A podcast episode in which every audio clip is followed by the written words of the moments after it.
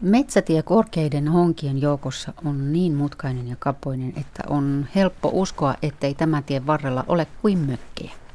Sekä yksi entinen mökki, joka on laajennettu kaksikerroksiseksi omakotitaloksi. Mie ja Kona vastaa työ. No ei. Mie ja Kona. En mie tiedä. Onko sun mailla hävyksissä? Sininen talo Saimaan rannalla on hämäläisen kuusihenkisen perheen koti. Pihassa viritellään sählypeliä. Kentällä äiti Kati, iskä Jeri sekä pojista melkein kaikki, Konsta, Elmeri ja Joonatan. No Joonatan, mitä sä kaikkein mieluiten teet tässä kotipihalla ulkona?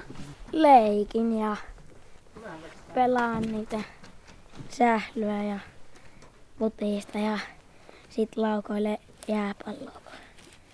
Tässä on aika hyvät mahdollisuudet tehdä ihan mitä tahansa. Niin.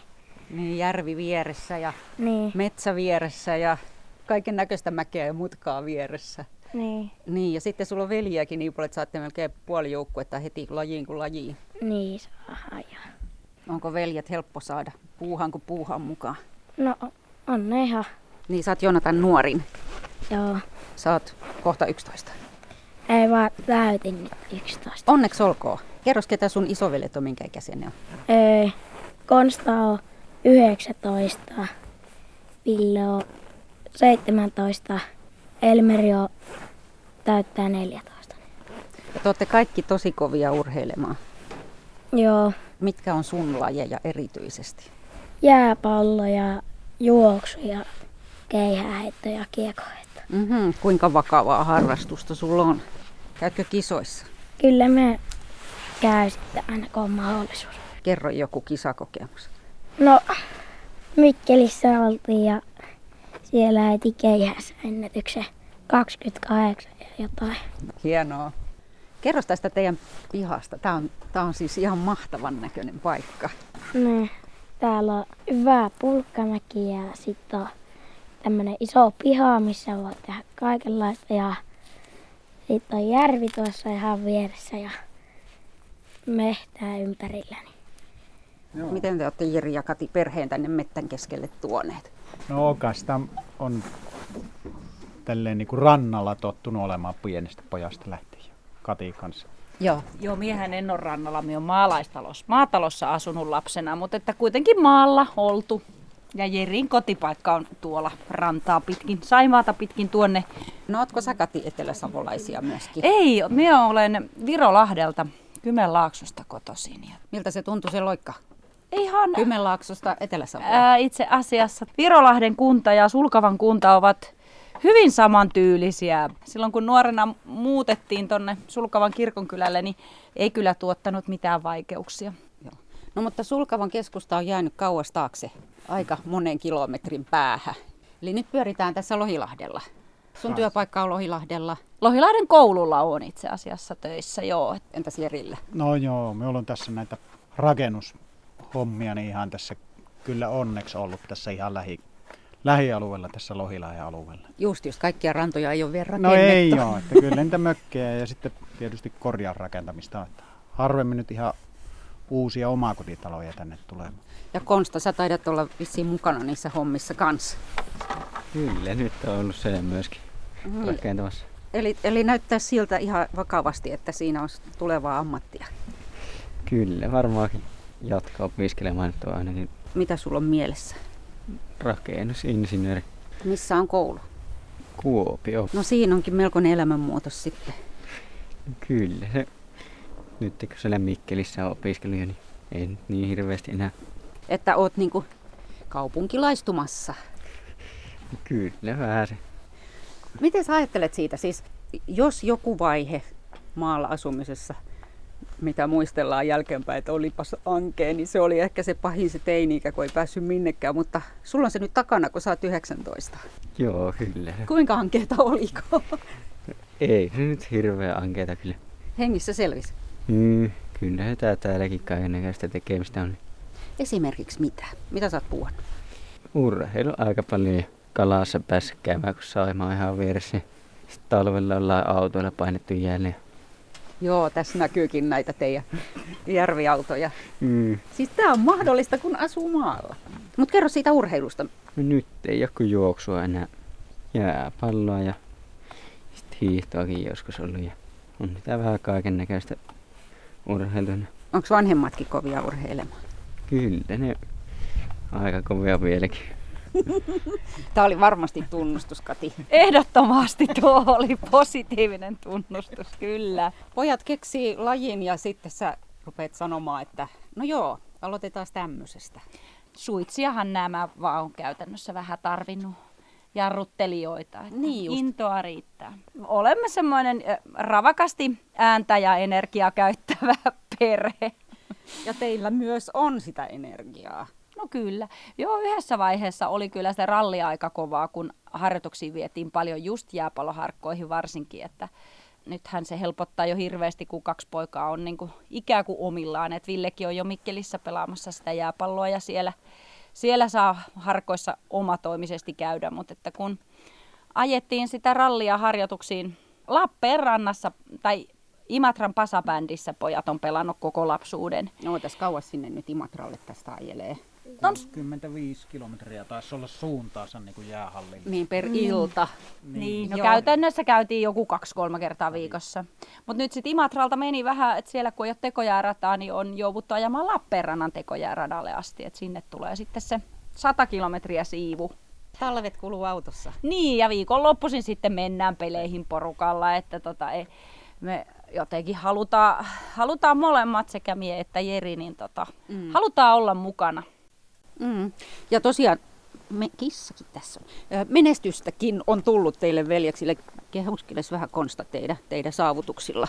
Kyllä, niitä mitalleita jääpallosta aika paljon tullut ja juoksusakin pärjätty ihan hyvin. Ei toi ole kehuskelua. mm. Osaatko sä äiti tai iskä kehuskella paremmin? No äiti ehkä. No Konsta on kunnostautunut kyllä nyt juoksijan saralla ihan jo tosi hyvinkin pärjännyt, että tota, äs äm-mitaleita on tullut kahdeksalta saalta ja tonni viieltä saalta jo useampana vuonna.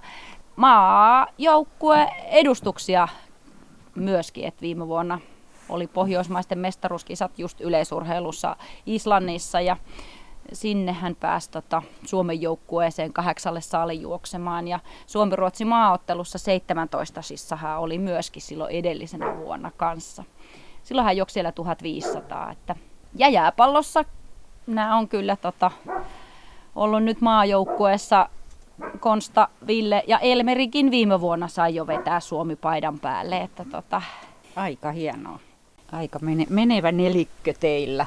Mutta miten, miten te neuvotte, että mi, millä pärjätään? Siinä tarvitaan monenlaista fyysistä ja psyykkistä.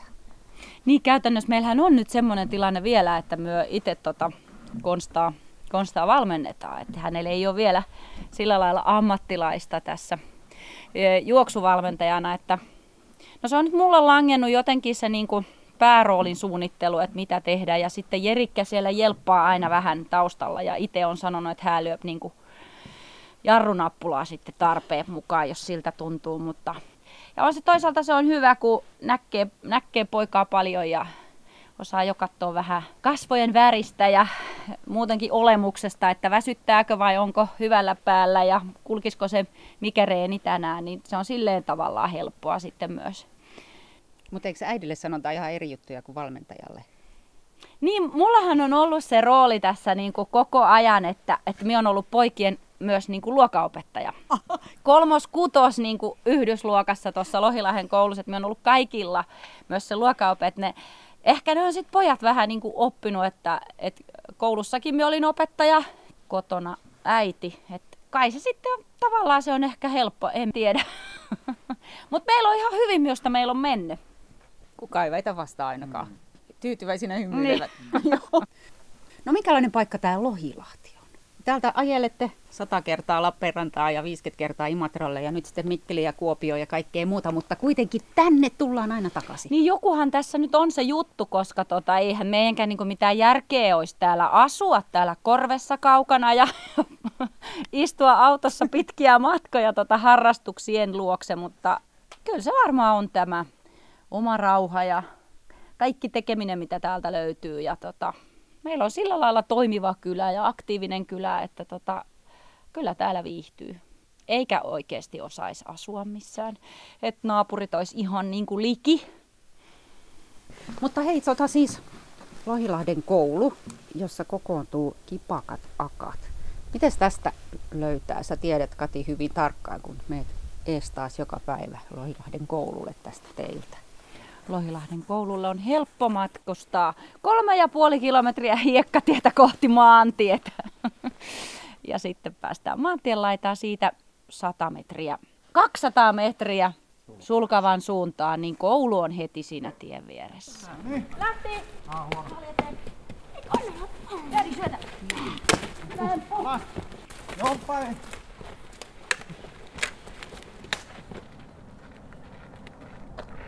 Oletko sä kipakka akka? Olen akka. Moi. Moi, mä Päivi. Joo, mä olen Uta, siis mä olen alkuperäinen saksalainen. Olen opiskellut Moskovassa, sitten olin saksalaisessa firmassa töissä Pietarissa ja tulin lomailemaan tähän. Sille tutustun sitten minä nykyisin miehen. Ja loma jatkuu edelleen? Muutenhan me olen lomaan ammattilainen, kun meillä on lomamökiä. Ahaa! Siihen kyllä auta vähän minun saksaan ja venäjän kielen mm-hmm. taitoja. Että eli siis tänne riittää kävijöitä ulkomaita myöden? Kyllä. Reilu kolme tuntia matka Pietarista vaan. Ja kyllä meillä on aika paljon venäläisiä asiakkaita. Ja sitten no, Saksasta, Sveitsistä, joskuskin Kiinasta ja oho. Japanista ja Amerikasta ja Kanadasta on tullut meillä kyllä. Miten ihmeessä he on löytäneet Lohilahdelle? No, internetin ihmeellisten maailman kautta. No mut hei, Uta Blau, miten sä päädyit kipakaksi akaksi? Musiikki oikeasti kuului aina minun elämään. Mä olin Saksassa käynyt musiikkiopistossa ja kuoroissa ja silloin siinä akat olivat minun nykyisin miehen mökillä. Ja silloin ensimmäinen kerta tutustumme. Ja laulaminen on aika ihana keino. Ilman, että vaikka kieli, kieli tiedä, mm-hmm. musiikin kieli kyllä niinpä. Se auttaa. Joo. Meillä on hauska ja musiikki. Me, sitä, mitä meitä yhdistää. Moi. Ootko sä kipakka akka? Mä yritän. Yrität olla kipakka.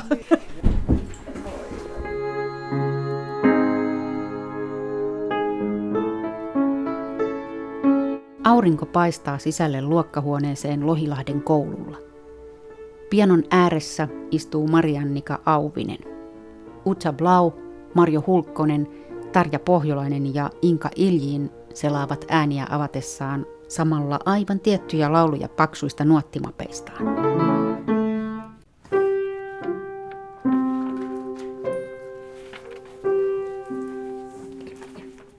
Pienenä tyttönä, pienenä tyttönä paimenessa söin minä karvias marjoja. Istuin kivelläni valjain varpain ja kaitselin maamoni karjoja. Pienenä tyttönä, pienenä tyttönä, pienen pienenä tyttönä. Tuo karvias mar, marjoja. Ja sitten on tätä pisteli heinän säänki. Ja sitten tätä heiniä seipäille äänki. Joo, niin me pitää katsoa sitten läpi. Se on paukku. No, on muuten ihan eri tavalla. Kun se halli paukku. Mahtavasti sanavarasto tässä sullakin varmaan, kun ne kasvaa näissä. Kaiken näköisiä sanoja tiedät, mitä kyllä, ei ole ihan aktiivikäyttöistä. Siis aina kysyy, että mit, missäs me nyt lauletaan, mikä mm. tämä sana tarkoittaa? Siis mä olen jo kymmenen kerran joku laulu laulanut, sitten mä kysyn, mitä se muuten tarkoittaa? Miten pääsee kipakaksi akaksi? Pitääkö osoittaa jotakin erityislahjakkuutta kipakkuudessa tai laulussa tai jossakin muussa elämäalueessa? Millä ansioilla, Inka, sä pääsit kipakaksi akaksi? No sitä varmaan mitataan laulutaidoilla, mutta sitten, sitten muuten porukkaan sopivuudella, huumorilla, sellaisella tietyllä hulluudella, kipakkuudellakin ehkä. Mikä se musiikin osuus on kipakoissa akoissa? Virkistys on tärkeetä ja, ja huumori on tärkeetä ja On se yli puolet. kahdeksankymmentä prosenttia olisiko.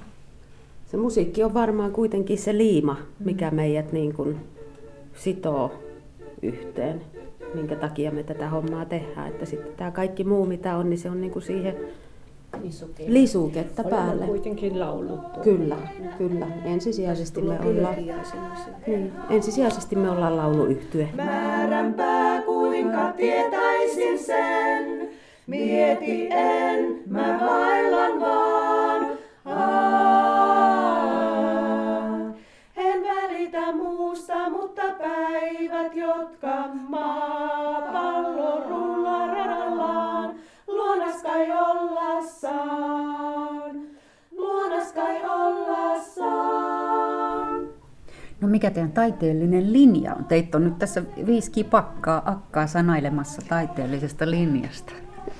Olisikohan tota, niin meidän taiteellinen linja ehkä niin kuin lähinnä linjattomuutta? Aika leveä, leveä linja on, jos on linja. Mm. Ihan laidassa laitaa riippuen aina tilaisuudesta. Tarjan jaloissa tuolla on valtava säkillinen täynnä kansioita, jos on nuotteja. Joo, varsin lavea ilmeisesti. Miten pääsee kipakoiden akkujen kansioon? No, laulussa pitää olla jotain, jotain ehkä erilaista. Ihan tavalliset, mitä soi ympäriinsä kolmetoista tusinassa sovitukset, niin ei kelpaa. Et nyt viime vuosina varsinkin on haettu sitten ihan omia sovituksia meille, teetetty niitä ammattilaisilla sitten, mitkä olisi meille, että siinä olisi jotain omaa jännää. Ehkä taas sitä kipakkuutta.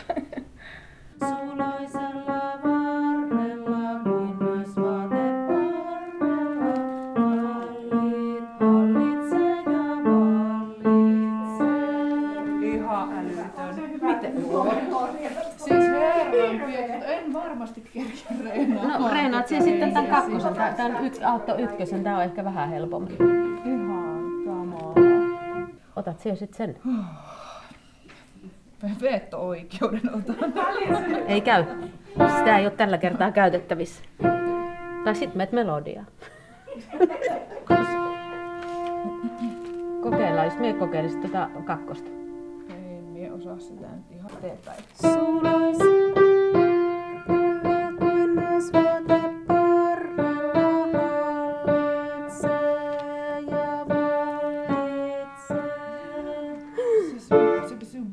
Niin kuin houkuttelevaa, että meinaa. Älä sie yritä minun tontille tulla. Mä en oo silleen, että riitelemään on kattaa. Eikä riitele, kun siellä on ihan selvä puhas terssi. Suloisella varrella kuin myös vaateparrella nainen haisee ja miestä liitsee. Harjoitellaan ja harjoitellaan ja ne tuntuu, että ne ei mene. Ja sitten ne jätetään pois ikään kuin hautumaan. Sitten niihin palataan joskus sille hyvin varovasti, että uskallettaisiko kokeilla sitä juttua, mitä ei mennyt. Ja sitten niin kuin hämmästys voi olla suuri, että vaikka sitä ei ole laulettu pitkään aikaa, niin se on kuitenkin jossain tuolla kypsynyt ja hautunut. Ja sitten kun se tulee ulos, niin se oikeasti onnistuu. Joululaulussa ainakin melkein niin kuin kaikista parhaiten, että kun niitä ei vuoteen ole laulanut ja sitten se onkin, että oho. Tämä onkin valmis. Käydään läpi sen, sä muistat sen, kun siihen käydään yhden kerran läpi. Kun tulla on juuri sellainen riitasoitu paikat, niin minä olen sitten siellä. Sitten sinä olet riitelemässä jossain, niin se nyt on selviä. Miksi hän ei voi omaa muuten laulaa? No kun sitten on ykkösessä yksi, kakkosessa yksi ja alimmassa kaksi. Se menee sitten liian alapainoiseksi. Niin, käydään se melodia läpi.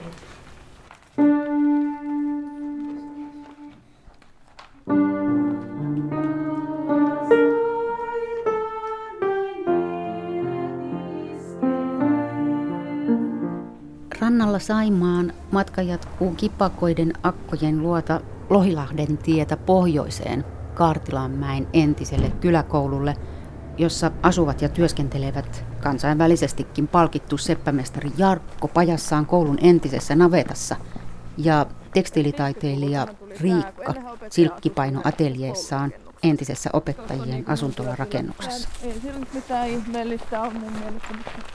Ei kai se sun mielestä, kun sä käyt siellä joka. Niin, mutta miten perheen sukunimi voi olla myös Kaartilanmäki? Kisu on koko ajan mukana matkassa. Mä oon hirveän kiinnostunut aina niin, asiakkaistakin. Sehän se on ihan loistavaa. Kissamainen, kun niin. Se tulee aina kattoon. Ja pentuna se oli, Jarkko opetti sille sellaisen tempun, että hyppäsi sen hartioille. Oho. Se saattaa välillä hypätä jonkun asiakkaan olkapäälle. Yllätys! Seisoskelee tässä pihalla. Mikä se nimi oli? Villo. Villo.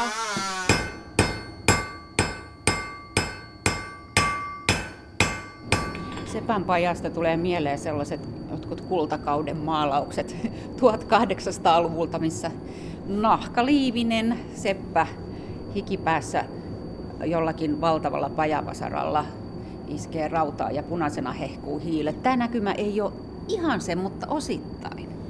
Työtekniikat, työvälineet on hyvin yksinkertaiset ja säilynyt hyvin pitkälti samoina.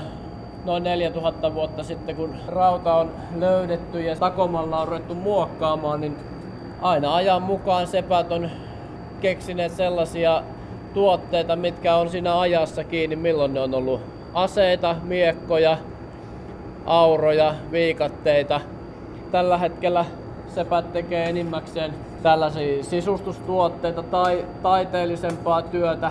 Sepän ammatti voi edelleen hyvin. Ja aina oikeastaan ollut sillä tavalla, että vaikka tässä ollaan perinteissä paljon kiinni ja siihen aina tietyllä tavalla tuetaan ja, ja mennään monesti, että no tehdään perinteistä, mutta täytyy niin kuin olla tässä päivässä ja sillä tavalla kiinni, että pystyy sitten itsensä työllistämään ja tekemään sellaisia tuotteita ja sellaisia töitä, mitkä sopii tämän päivän ihmisille.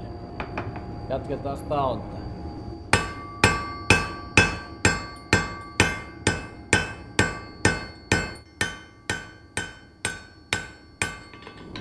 Ollaan täällä lossin takana Etelä-Savossa. Miten ne asiakkaat löytyy? No, tää on aika sillä tavalla vireä kunta. Täällä on paljon mökkiläisiä, ne tulee ympäri Suomea, että se on sellainen iso asiakasryhmä myylle. Ja sitten toisaalta taas nykyään niin se sijainti ei ole kovin merkittävässä roolissa siihen asiakkaiden hankintaan, että ympäri Suomea mulla on asiakkaita, että ne on vähän kauempaakin. No, mutta Jarkko Kaartilanmäki, sulle se sijainti ei ole ihan sama.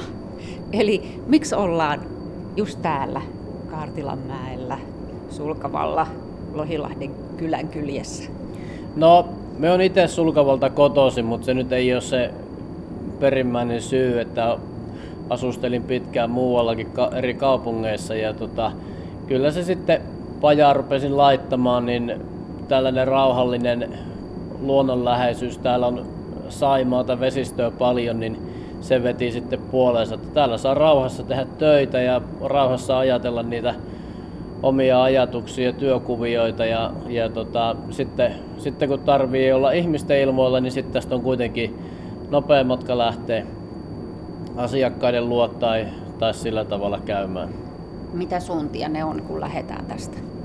No, kyllä se tuonne Etelä-Suomeen päin enemmän ehkä.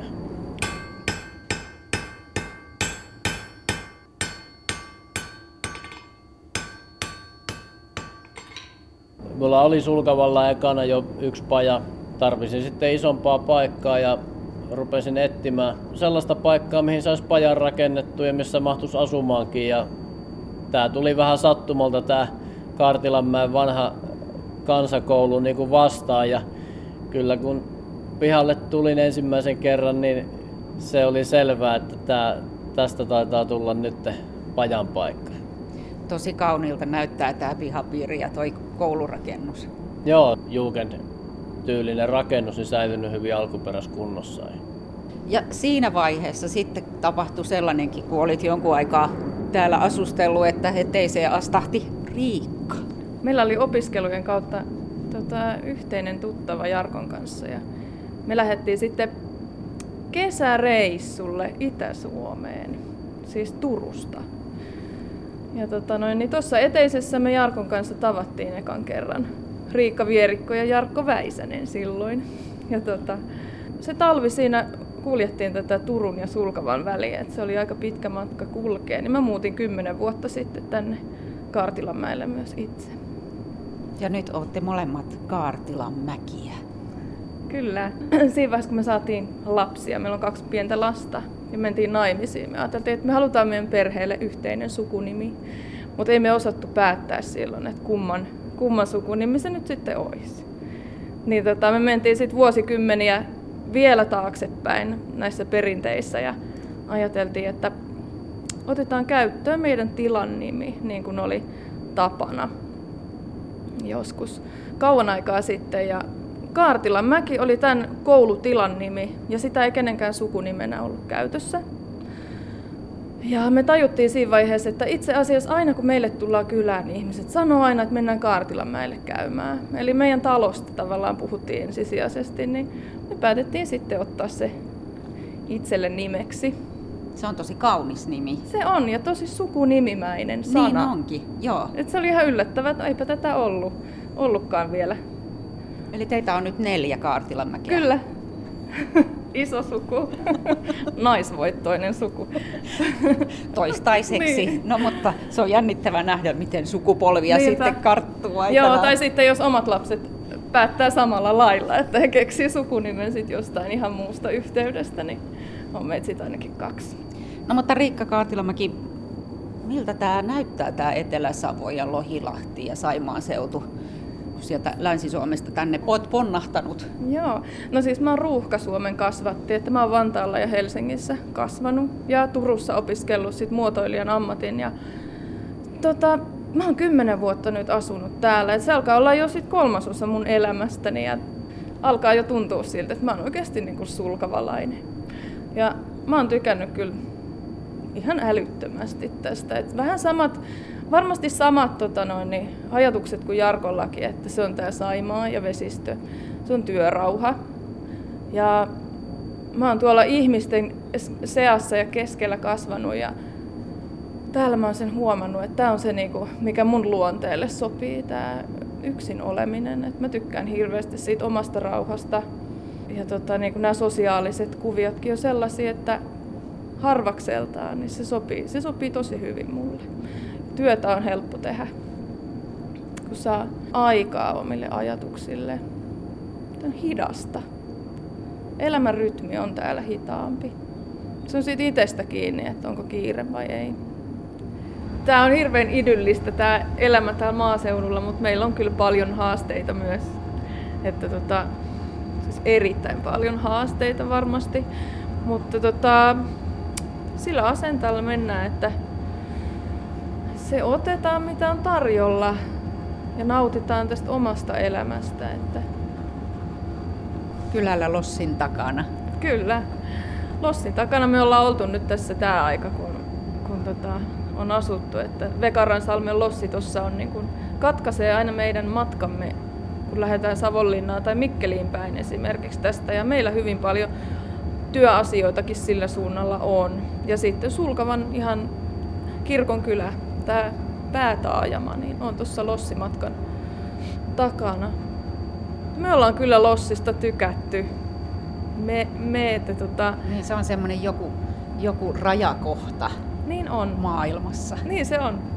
Ulkomaailma alkaa siitä lossi toiselta rannalta. Mutta on se ollut niin kuin mullekin, kun mä Ruuhka-Suomessa on tosiaan kasvanut, niin, niin tota... siihen niin kuin liikennevaloissa pysähtymisen määrään ja bussipysäkeillä ja metroasemilla seisomisen määrään niin kuin verrattuna, niin toi, että seisoo vaikka vartin tuossa Saimaan rannalla, niin tota, se ei mua haitannut yhtään silloin, kun mä tänne muutin. Ja mulla ei ole sillä lailla kiire tässä ollutkaan, että sitä on aika lavealla aikataululla aina liikenteessä, niin tuosta sitten vaan niinku siemailee sen, mitä siitä saa. Kun jos joutuu pysähtyä lossirannassa, niin siitä sit nauttii. Mutta kenties se pysähtely on jossakin vaiheessa ohi ja siitä vaan suhahdetaan sillan yli. Joo, siltaa siihen kovasti ollaan nyt rakentamassa. Ja, mutta niin kuin tässä sanottiin, niin me otetaan mitä annetaan ja eletään täällä niinku omaa elämää, me nautitaan siitä, niin ei meitä haittaa se siltakaan. Kyllä me odotetaan innolla, että mihin asti sieltä sillan huipulta oikein näkee, että sieltä voi olla komeat näkymät. Ja meillä on joo, täällä on tosiaan haasteita on ja monenlaisia muutoksia paljon tapahtuu, mutta me ollaan ajateltu omaa elämämme silleen, että me turhaan ulkopuolisista asioista ruveta murehtimaan, me eletään ja nautitaan tästä elämästä ja tota, niin, niin, tehdään omat asiat niin hyvin kuin voidaan ja, ja turha valittaminen, niin ei se, siitä ole mitään hyötyä. Niinpä. Ja sitä paitsi hei, siitä sillasta tulee Suomen viideksi pisin silta. Ja siitä näkyy, ajattele mitä niin kuin Saimaan saaristo, minkälaiset maisemat siitä on. Että kyllä me sitä aika innolla kanssa odotetaan.